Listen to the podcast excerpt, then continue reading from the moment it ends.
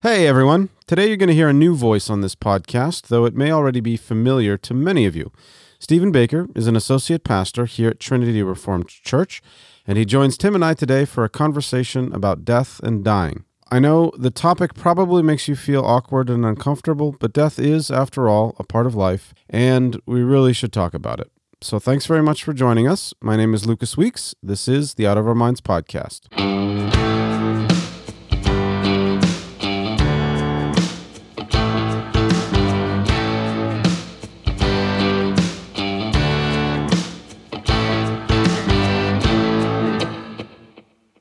So we've had a number of beloved church members pass away recently, and so we've had to walk families through the difficult process of grieving, saying goodbye to someone that they love, and then through the process of having a service, you know, getting in touch with a funeral parlor, all of that. And so today I'd like to talk about death and dying. And I think the first thing we need to do is acknowledge that this is a topic that no one wants to talk about. And the irony of that is that all of us are always on a knife's edge. At any point, any of us could die. The truth is, this past year and a half has been uh, quite a lesson in that, right? COVID has brought us death all over the place. And yet, we don't even want to talk about death when COVID comes around, right? We want to talk about all kinds of things. We want to argue about other things. Mm-hmm. We want to uh, avert our gaze from talking about this. And in fact, Tim, you've got a story that I'd, I'd like you to tell as we get started. Well, let me tell two stories one about my dad and one about myself. My father and mother, I recently came across correspondence between C. Everett Koop, who was the Surgeon General a couple decades ago, and my dad. We were close to him. He had been the doctor to my brothers in their sickness and also to me. He had once operated on me outside of the hospital, which is one of the funniest stories I could ever tell, but I won't tell it. Here, although I should probably Maybe tell another it. time. but anyhow, the first of the three brothers of mine that died as I was growing up was the one I was closest to, and that was Danny. And Danny was a year older than I was, and Danny got leukemia. And Chick Koop was involved even though he was a surgeon, being friends with Dad and Mud, he and his wife, uh, he always knew and was helpful. And of course, the hospital would have been a children's in Philadelphia, which is where Koop was chief surgeon. Anyhow, my parents went in to have Danny treated. And uh, being faithful Christians, they prayed. They got elders together and prayed that he'd be healed. Mm. But they did something that was unusual, which is after the prayer, they went to the hospital and to the particular doctor who had been most caring for them and his nurse and his receptionist, and they thanked them for their care for Danny. And they said they wouldn't be needing them anymore because they had prayed for God to heal him, and God had healed them. Hmm. Well, Danny went into a remission, and I have one of the pieces of correspondence I just came across was them telling people, they wrote a bunch of people and told them about um, God healing Danny. Mm. Okay. Mm-hmm. About one year later, and I actually, this is one of my earliest rem- memories. I remember when Danny, I guess I should say, when he died. Mm. But what happened was that his remission lasted most of a year. And at the end of that year, all of a sudden, he died. He hemorrhaged and he died. And, and it was awful, you know. And there are two stories coming out of that. One is my mother, when she was in her 80s, she was down here visiting us. And out of nowhere one day, she was, she looked at me and she said, You know, that when Danny was in remission, two women from church came over to help me in the kitchen and they were washing dishes and helping in the kitchen. And she said, as they were working, they said to me, Mary Lou, isn't it good to know that Danny is healed? Hmm. And my mother said, I looked at them and I said, You really think he's healed?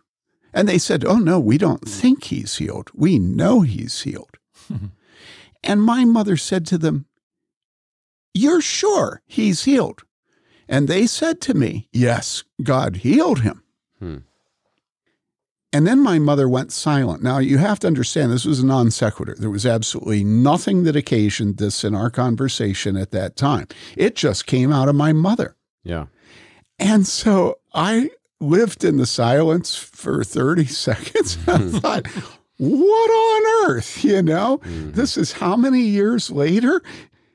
And so I looked at her and, I, and our affectionate term for her is Mud. We all call her that. I said, Mud, where did that come from? And she looked at me and she was quiet for a few more seconds. And then she said, God is God. Hmm. And I'll never forget it because it was just such a glorious statement of faith. Mhm. And it's such an antidote to everything that is evangelical and reformed today. That we think we know who God is, but God, and my father used to say, God will take, God has loaned us our children, and he'll take back his loan anytime he wants. And there was no bitterness, no complaint. There was the fear of God and the love of God in my parents, you know? Mhm. Mhm. And so the reason I tell all of that is that about 40 years later, my father was on the phone with a man when he was working at David C. Cook, and he came home and told us this story. He said, This is a man I haven't talked to since we prayed for Danny to be healed. And he said, He called me, and we got done our business. And then he said to me, Joe, isn't it too bad that you didn't have faith for your son to be healed? Hmm. Wow. And he said, I said to him, Are you sure?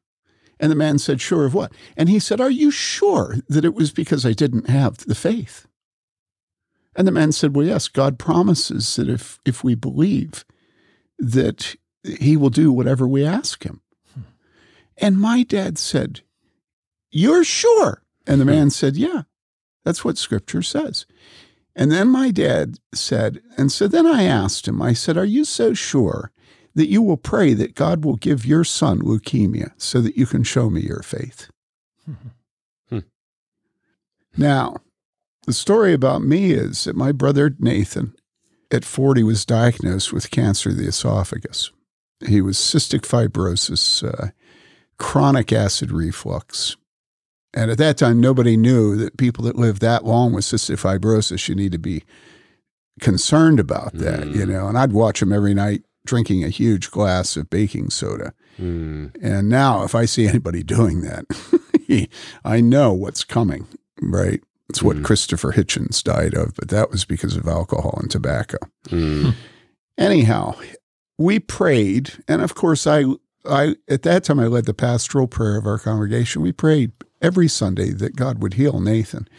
Nathan ended up having an esophagectomy down at Vandy, and after the esophagectomy, it was clear that he was going to die. Hmm. And of course, the chances of anybody surviving with esophageal cancer are next to nothing. We knew that.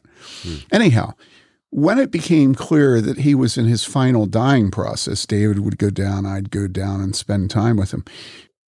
I began to pray Sunday morning that God would prepare Nathan for his death and his four children. They had just adopted four children right before he was diagnosed. Wow. So they were all young children, Yep. and that he would prepare his wife.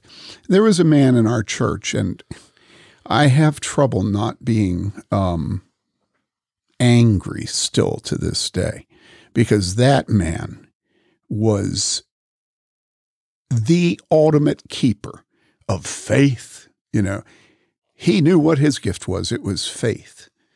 And if I were to talk about how he abused that with his marriage, with his Mhm. children, with his home, with his roof, Mm-hmm.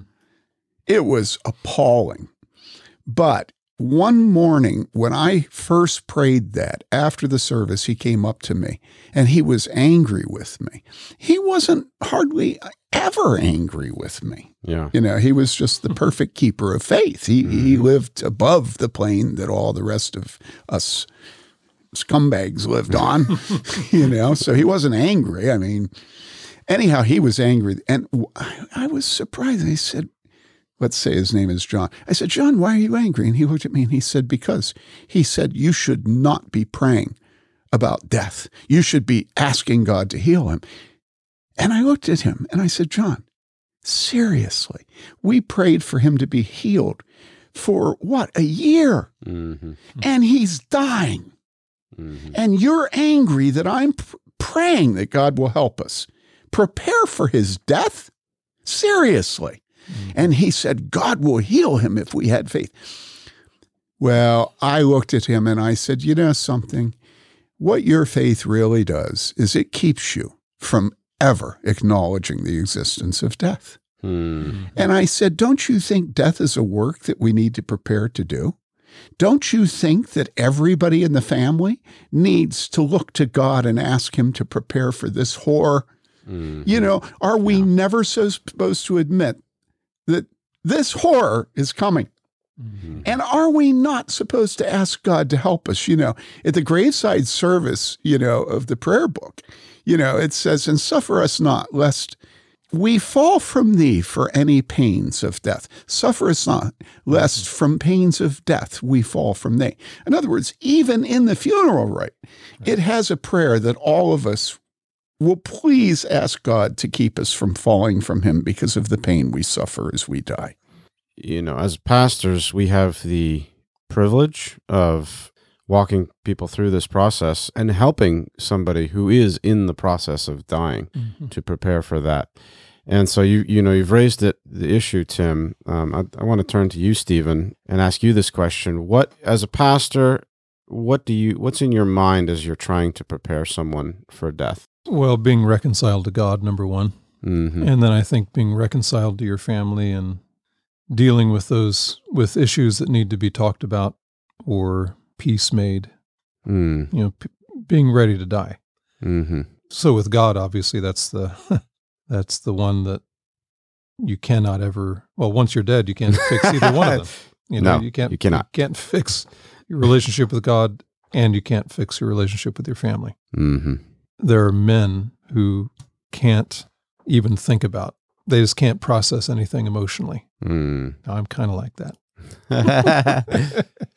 but i mean some men are I'll cop to that. even worse than yeah this is the time and it's either now or never mm-hmm. for for a lot of these things Mhm. and sometimes i don't think the men the sons will will or the fathers you know will deal with that and then the sons will have regrets so just figuring out how to help these people men women you know mothers fathers daughters whatever to do the harder it's almost harder to deal with that stuff Mhm. now you think it's going to be easier if you don't right Mhm. because it, you know it's just like well this isn't the time you know and it'd be Mhm. awkward and but then they're gone Mhm.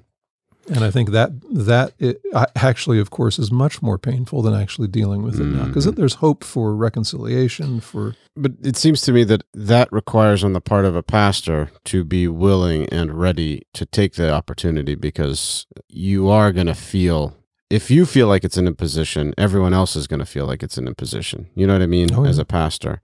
And so you have to be willing to lead in that process and call people to be reconciled to each other, uh, to God, obviously, first and foremost. Mhm, mhm, And it scares the snot out of you. Mhm. mhm. If there's Yeah. any time in ministry that you feel inadequate and fearful Hmm. and responsible, it's death. Mhm. And and it could blow the whole family to bits I mean, and you their know. wrath will be taken out on you. Yeah. And you'll see it. You'll see it in the room. You know what needs to be done. You might know about adultery. hmm You might have the dying person ask you whether they should confess their adultery to their spouse before they die. hmm I've had that happen. Right. And this is one of the reasons why one of the first things I'd want to say to pastors is do everything you can to get your people to die at home. Mm. It is Mm. almost impossible, insurmountable to deal with these issues in a hospital room Right. because you That's have right. nurses coming in, out, in, out. You have doctors coming in in the middle of your prayer. They'll just interrupt. Mhm. And you're just skittish in a hospital room because it's their turf, their authority. It's not yours. Mhm. You're really inconvenient. And I don't mean to say that they're rude, they Right. just are professional. And furthermore, you avoid an awful lot of ethical issues if you die at home Mm-hmm. because you do not have to use every bit of apparatus that's available to you. But on the other hand, you do have to make sure that the cause of death is the sickness and not you starving or dehydrating them to death at home. Mm. And that Sedating requires them even. yeah, that requires a Christian physician because there are times to stop giving food and water, Mm-hmm. you know, to wet the tongue. But I, I don't want to go into that now. Yeah, the, there's a, a conference we had years ago with some very good talks, and I can link to those in the show. Yeah, and I want to say it is almost normal today for Christians to kill their parents. That's how mm-hmm. common euthanasia mm-hmm. is. Mm-hmm. And of course, the hospital wants you to do that because the last 30 days are far and away the most expensive of healthcare. And so if they can move things on a little bit, but you just don't want to do that. The Westminster Larger Catechism says very clearly that sins against the sixth commandment include withholding the necessary means of the sustaining of life. So when mm-hmm. it comes to food and water, that is not treatment, that's simple care. And we give it unless death is imminent and inevitable. So a pastor is the only one in that room who's going to be concerned about that. Trust me. Mm-hmm. Unless you have a mm-hmm. Christian physician. And even with Christian physicians, they'll just poo poo any concern you have. So it's not just that you have to get the family to do their work, it's also that you have to get that family to recognize the decisions they're made and where the parameters are of breaking the sixth commandment. That mm. is what is at stake at the end of life. And so I tell people, because I get these questions all the time, and I say to them, You do not want to starve or dehydrate your mother to death. Mm. Yeah. If she's going to die, there's a time to stop giving food and water. But if she is just simply had a stroke and she might be incontinent and she might not be able to express herself, but she's certain to live years more, mm-hmm. and she decides to stop eating or drinking, no, then you go to her and you you you and I've had to do this. You go to them and you say to them, "It is not your prerogative to decide when you die. You need to eat and drink." And if you say that, expecting them to fear God and to obey His word, they will. Mm. And so this woman did start eating and drinking then, you know. So Well, other- I'm sorry to go into this, but Well, it's it's the other side is not is um, that might even be more of a danger with home with home deaths is sedating them to death because you know at a certain stage you get you, you a family will get that will get morphine Hmm. will get the freedom you know the ability to use it and You mean they'll just prescribe it and deliver it to your home, basically? yeah under hospice conditions you Mhm. can get morphine Wow. this is my my husband my wife whatever and he's in pain Mm. and just a little more just a, you know just a little Mhm. more. And it it's it's not because i want him to die. It's because i want him to stop suffering. Well, and of course, it's not just the the one who's dying is suffering; the person who's watching is suffering Yeah. as well. So Yeah. it's it's self interested in that sense. yeah. So i mean there's a fine line. Obviously that's a morphine is a gift of god. Like other medications we use it. Hmm it's a blessing. It's a mercy. But it, it's one of the instead of a passive withdrawal it's an active thing that can be misused and it suppresses vital functions. Right. Yeah. The other thing it does is it keeps them from being capable of communicating. And if we believe that Mhm. God gives us the tool of suffering, and if we believe that it's a tool he uses to accomplish certain things, and certainly at the end of the life, communication with one's loved ones, with one's pastor, are essential. essential. That's right. And so you just want to be sensitive to these issues. You know, we tend to think that death is so horrible. And it is. It is horrible. Mhm. It is horrible. It is an enemy. Right. Don't let the green people mm-hmm. turn you into some, well the pagans i mean that's yeah, the pagans. that's paganism Can I can I interject about that because I think that's a very significant point. I'm not quite forty yet, and you know, but I'm starting to do things like not drink coffee because it gives me indigestion. Right? You're and and I start you think about that in a silly way. You know, this is God's plan for weaning us from this world. And Christians, if you're going to see that last 30 days through the eyes of faith, you have to see it as God's tool mechanism for preparing that individual for the next life, weaning him or her from this life and preparing him for the next life. And you have to trust that it's if if you're the caregiver, you have to trust that it's God's way of teaching you those important lessons as well. Mm-hmm. You have to see that suffering through the eyes of faith and see it as a gift. And it's very easy to not to be bitter about it, to be anxious to get it over with, to hide our eyes from it, but it is God's tool for us. Mhm. Let me say something about that. This last year, we lost two men in our church, church officers, suddenly. Mm. Both of them died from heart things. One at 40 with six children, including young children. He was an elder, and one was a deacon, and he just died at 80 four, Four. 84. Yep. and uh, of a heart attack. Right now, as we talk, we have all of us spent many hours in the last few weeks at another house of an officer, a deacon, who is dying. And we have known he's been dying for years. Mm.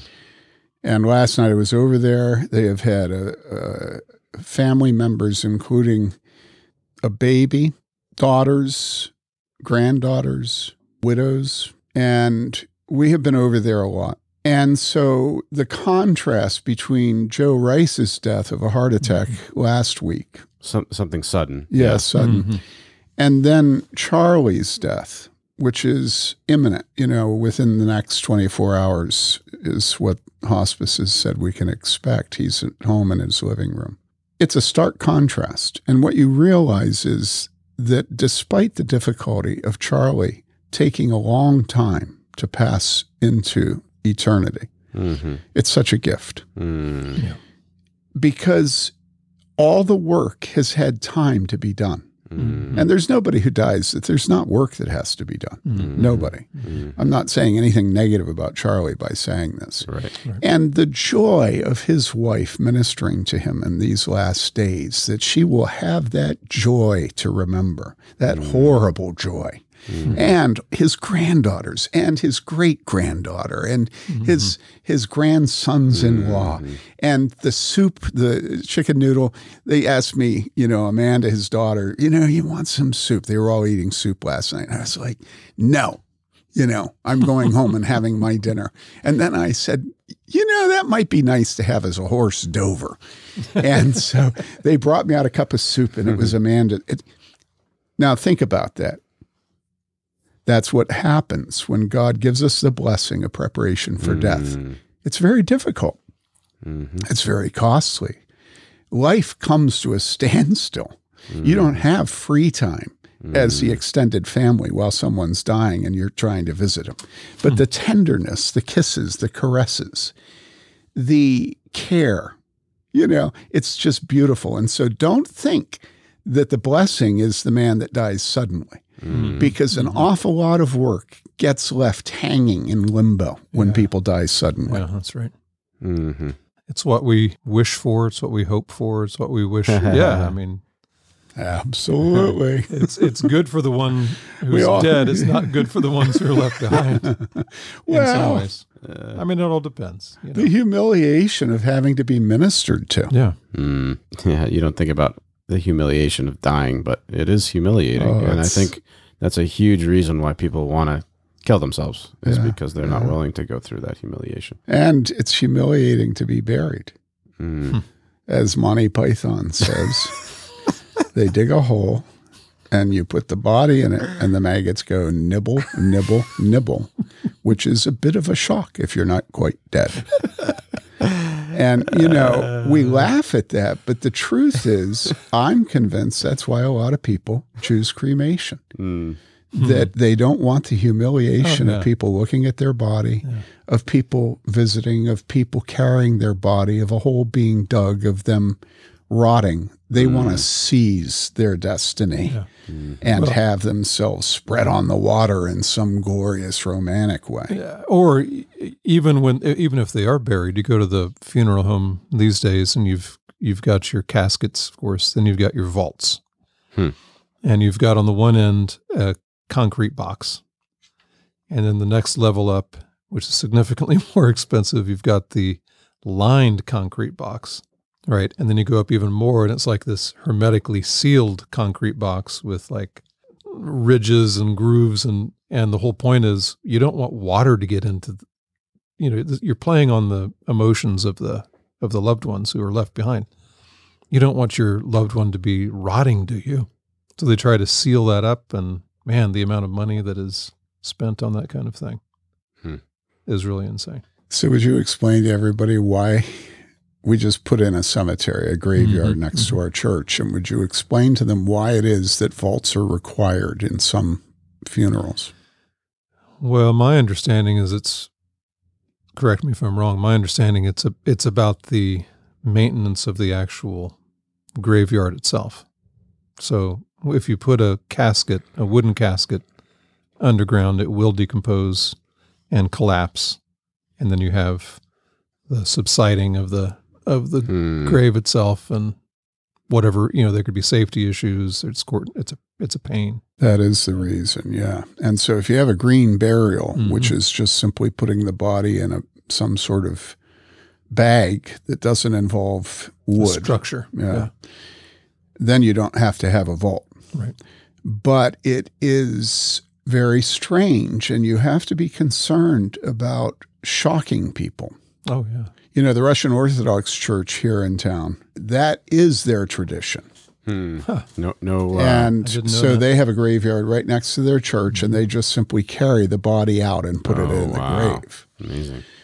We have uh, a, a tradition that we have started here, which is that we begin the burial. We have them lower the casket into the vault. But before they put the top on the vault, we have a pile of dirt there, and everybody there takes a handful of dirt Mhm. and begins the burial. So there are various options that you have in burial, but what we wanted to say was that both in the process of dying with euthanasia, I'm not going to eat or drink anymore. You know, I'm going to have an increasing dosage of morphine. Mhm. And in the actual burial, I'm going to be cremated and Right. we're going to have a celebration of life. Yeah. Those things are just more ways of hiding from death and Mhm. denying it. hmm Yeah, and and in so doing, denying the curse. Really, Mm. that there's a, this is a moral issue. I'm I'm dying because I'm a sinner, Hmm. and all the all the pain of that. We try to Minimize. gloss over, Yes. minimize, do away with as much as we possibly can. Yes. And in that connection, read Psalm 90, those of you listening, and look at what it says about God's anger at sin. Mhm. That has to be a theme at death. Hmm. Moses, the man of God, wrote it. Read it and look at it. What would you say to a church officer if he's called to be by the side of someone who has just lost a loved one, maybe Mhm. just even hours or moments ago? Mhm. What would your advice to him be? What some of us tend to do when it, in painful, awkward moments is to fill it with words. yeah. Yep. So there's a balance between saying you don't want to say nothing, Yeah. but you don't want to have to. You don't want to feel like I have to say something. hmm you know, you do have to say something, but you don't want to. Filling the silence is not helpful. Sometimes Mhm. the thing to do is sit there. Remember with Job, his friends came. I think they sat for a week Mm. Before they said anything. Then they said a lot. Most of it was unhelpful, you know. Yeah. Yeah. Uh, so I think don't be afraid of silence. Don't be afraid of crying. Mm. When you do speak, you know, you can be glib with that, and that's Mm. not good. But scripture is not glib. Mm. You can quote scripture in a glib way. Yeah, you definitely can. you can take scriptures and use them but i mean scripture is scripture and you you don't want to apologize for for reminding people of the promises of god. Hmm so it's there's no script for that because Mm. some some of it is the words but so much more of it is your Presence. your presence yeah. Hmm bedside manner for lack of a better term. Hmm you know your willingness to sit there and feel the pain of the moment and not feel like you have to fix that. You can't fix that. You can't even really fix it with the right Mm. yeah, words. I do think that a lot of what you're describing is a desire to make it go away, Yeah. make make the pain go away. Mhm. and you do have to resist the urge to do that because it's cheap. It's Yeah, cheap. yeah. I doubt that people today even know the word glib because because we're a bunch of morons. absolutely. Well, no, no, because absolutely everything in a Yeah. social media age is glib. That's true. It's facile. We don't know And how else to be. We do not know how to live under the weight Mm. that God has given to life. And so we look at it. so I remember after 9 11, what everybody said after 9 11 is, oh, wow, man, it was, it was like a movie. Mhm. Mm. Mhm. And that's the indictment Right. of our glibness. And, and so one way to know whether you're being glib or facile is if you can't stand silence. If you can't send silence, don't say anything because whatever you say is going to be light Cheap. Mhm. and death is heavy. Mm. and do not deny and try to take away. And that's why people are probably scandalized by us saying earlier that, you know, the celebration of life. Well, listen, I've been to a lot of them, Mm. and an awful lot of them are have jokes, funny stories, this, that, and the other thing. And so the question is, when do we pay the tribute to death that Christians should as an act of faith? Mm. If if if the only service we have is a celebration of life, Mhm. that in itself indicates that we are pathetically light, Mhm. unbearably light. And what we need to do is have a service of worship that testifies to the resurrection of Jesus Christ. Mm. And that's called a funeral. And it's it's the very antithesis of a celebration of life. Now, am I saying that there should never be a time to talk and joke and and and grieve Mhm. with But- stories? Yeah, remember. Yeah. Yeah. And and my answer is no, no, no, no, definitely have that. That's Mm. what a visitation is. That's what an Irish wake is. Mm. You know, you drink, you tell stories, you laugh and you cry. Mm. That's grieving. Mhm. But that is not the worship service where we pay tribute to the final enemy and testify to the resurrection in Jesus Christ. Mhm. Mhm. Well, go ahead, Stephen. Well, I, sometimes getting back to what do you say? Sometimes, almost always, what I do is just uh, give a hug and say I'm sorry, Yeah, yeah, Yeah, yeah, and then yeah. And then they cry. and then they cry, and then You hug them. the moment will you know come back around where you can talk about life again, Yeah. and there are things that have to be done, Mm-hmm. you know, and I think sometimes, I think sometimes the fact that there are things to be done is actually a helpful thing for the the grieving widow or whatever. Mm-hmm. Mm-hmm. where it helps them to kind of have something to do. Yeah. Um, and that's another part of that is helping them think through all of that, Mhm. you know, in a way that's, So open that up for us. What are the what are some steps? I mean, well, wait a second. okay, okay, hold on. okay. So, what Stephen said is absolutely true that it can be healing to go to an action list. But Mhm. what I've noticed increasingly across the decades is that people are so uncomfortable with death Mhm. that even the widow will immediately give herself to an action list. yeah, yeah, And if you're sensitive to this, what you will realize is that she can't bear the pain Mm. and she will not do the work of grieving. Mhm. Now, it is true that an action list can be part of the good work of grieving, right? Yeah. We don't want to just, you know, dig a hole and have it collapse on us when someone dies that we love.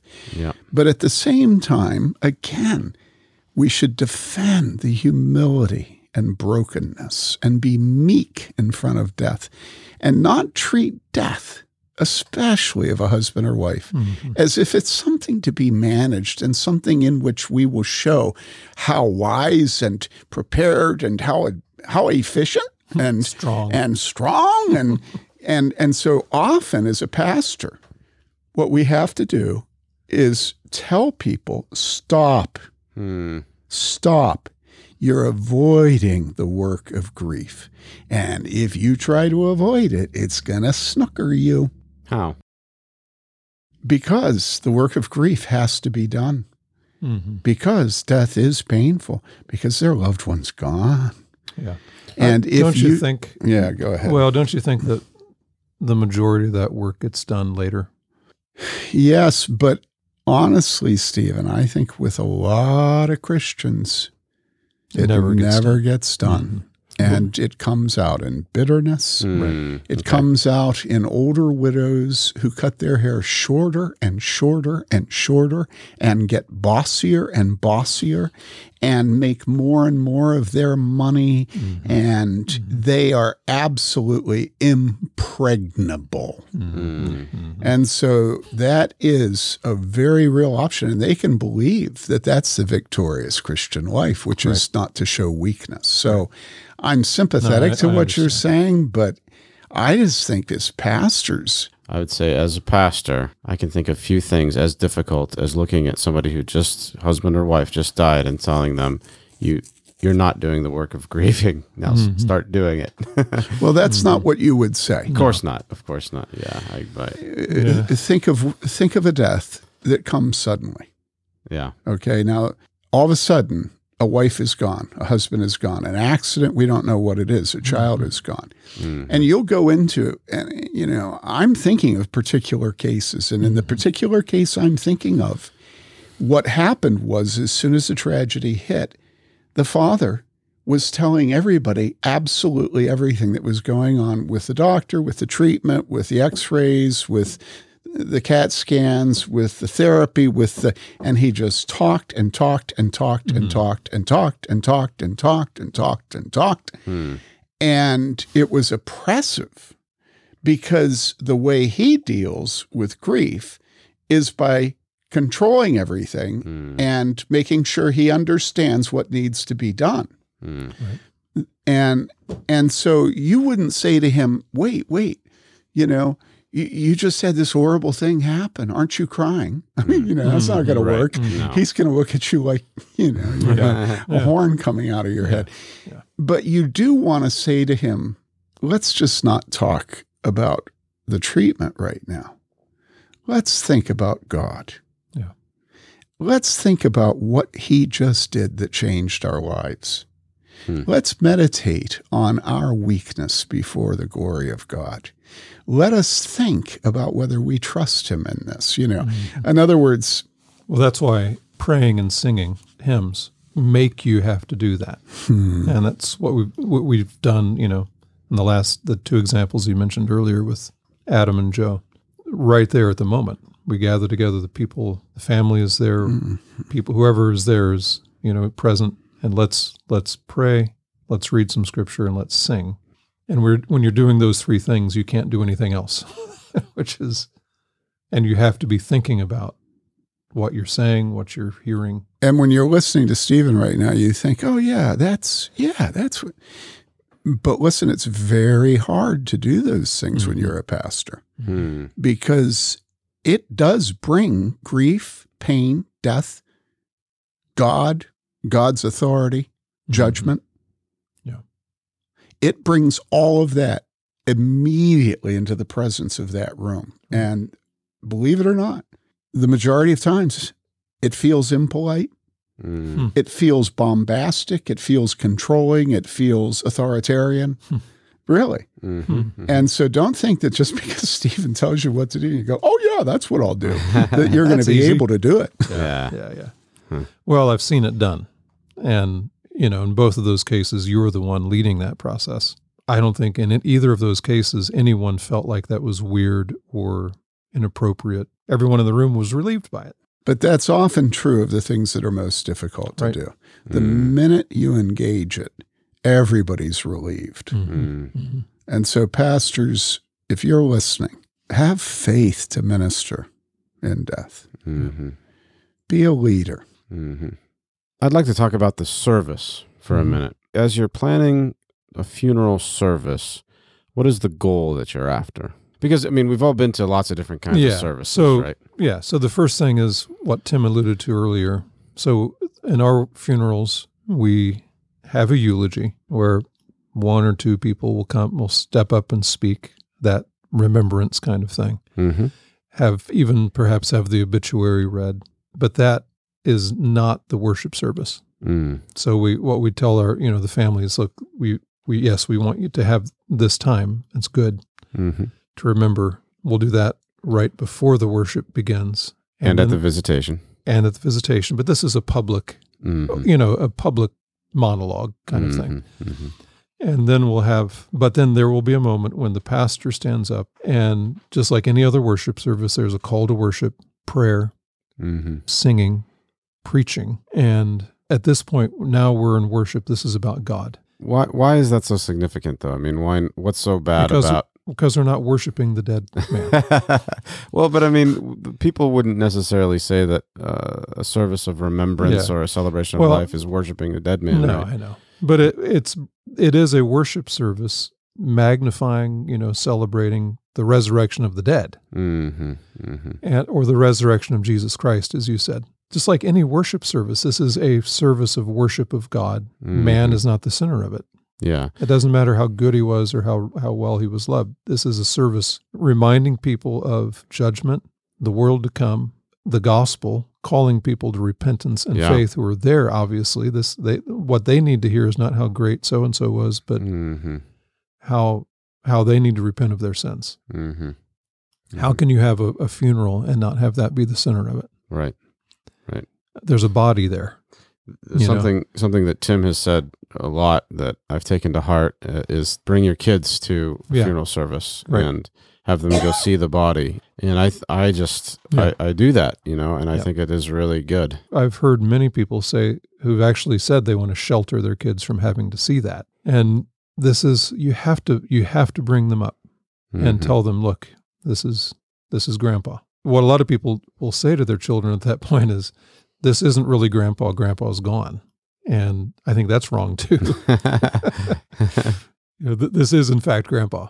You know, when and that and that gets into how we treat the dead. When Jesus died and they come looking for the body, the women say, "Where have you put my Lord?" Hmm. Not where have you put that Corpse. that thing, yeah. you know, that used to be him but it's not anymore. You know, where have Mhm. you put him? And then they treat the body with love and with tenderness and respect. They anoint him, you know, Mhm. with spices. They bury him with dignity and respect. That there's a whole theology of that. That th- this is the time to teach it. Mhm. A time to teach it. A week ago, Joyce Huck, the wife of one of our elders, she had been back in Pittsburgh. She comes from a Roman Catholic family, long time. And Joyce was telling me that the particular death she and her husband went back for was cared for by a funeral home that had the living quarters upstairs and the funeral home downstairs.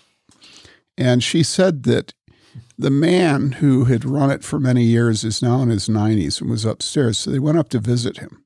Somehow in the conversation, it came up that well over 50% of the majority of their funerals now are cremations. Hmm. And this older Roman Catholic gentleman just offhandedly expressed his distaste for that and the grief it caused him. Hmm. And then he said, cremation is pagan. Hmm. Yeah. And so you really want to think about all the various ways that we try to be chipper about death. Mhm. It's celebration of life services. It's trying to hasten death with morphine and withholding food and water. It's telling jokes during the worship service. Mhm. If you call it a celebration of life service, how much humor there is in it. Right. You think about all of the ways that we try to avoid the pain and the grief. Okay. Now, listen do not rob life of the weight that our Heavenly Father has put in it. Mhm. Do not rob life. And death is a part of life. And death is the final enemy. And make sure everything you do protects its hostility towards us and what God made. Mhm. Death is a punishment. And Right. wouldn't it be like us as evangelicals with our cheap talk of grace to take the curse of death and turn it into a happy time that's green and natural and Hmm. you know and keep our Yeah. children from looking at the body and so it's not just cremation but it's also not having open casket Right. We have a very sweet older woman in our church, and she's a very forthright, simple, not stupid, very smart, but simple person of simple convictions. And it, recently, in one of our small groups, the discussion of cremation came up, and she just immediately said, It makes me so angry. I have stopped going to funerals where it's cremation. She said, I love that person and I want to see them and grieve their death. And how why are they taking away my ability to see them and mourn? Mm-hmm. And so we have to be very careful about these things. And listen, I know people listening are just like flabbergasted at the things we're saying. But listen, if you're a frog in a kettle and you've been living in it for a long time, and somebody comes to you and says, You're about to die, and you think, No, I, I find it comfortable. Hmm. Let me say mm-hmm. one thing about this issue of cremation. Stephen went and talked about Jesus' burial and that they loved his body. Mm-hmm. Okay. One of the most inter- interesting things in Scripture is the fact that Moses, all right, Moses, God told him he couldn't enter the promised land. Mm-hmm. Got him, took him up to the top of the mountain and said, You're not going in. And then what happened? Well, he died. Then what happened? God buried him. Oh, God, God. buried him. Buried him. Wow. God buried him. God buried him. Now, Wow. that in itself is, along with our Lord and the treatment of his body, maybe the strongest beauties of burial in mm-hmm. Scripture that mm-hmm. God ministered to Moses in that way. If you haven't clicked on our show notes yet, I encourage you to do so. The first is a link to the audio for a pastors' conference we held back in 2015 that was titled The Last Enemy. The entire conference was about death and dying, and there is a great mix of theological teaching and practical teaching on the topic. So check that out first. Next, there's a link to quotes, scriptures, notes that Tim Bayly collected on the topic of cremation. Some of the quotes are very interesting, some of it's scripture, like I said, and some of it's just downright hilarious. So check it out. And finally, there's a link to Psalm 90, a great psalm as we contemplate this topic. My name is Lucas Weeks, and our conversation today was with Tim Bayly and Stephen Baker. Tim, Stephen, and I serve as pastors at Trinity Reformed Church in Bloomington, Indiana. For more great content, please visit warhornmedia.com. To support this podcast, you can donate at patreon.com slash out of our minds. Bye for now.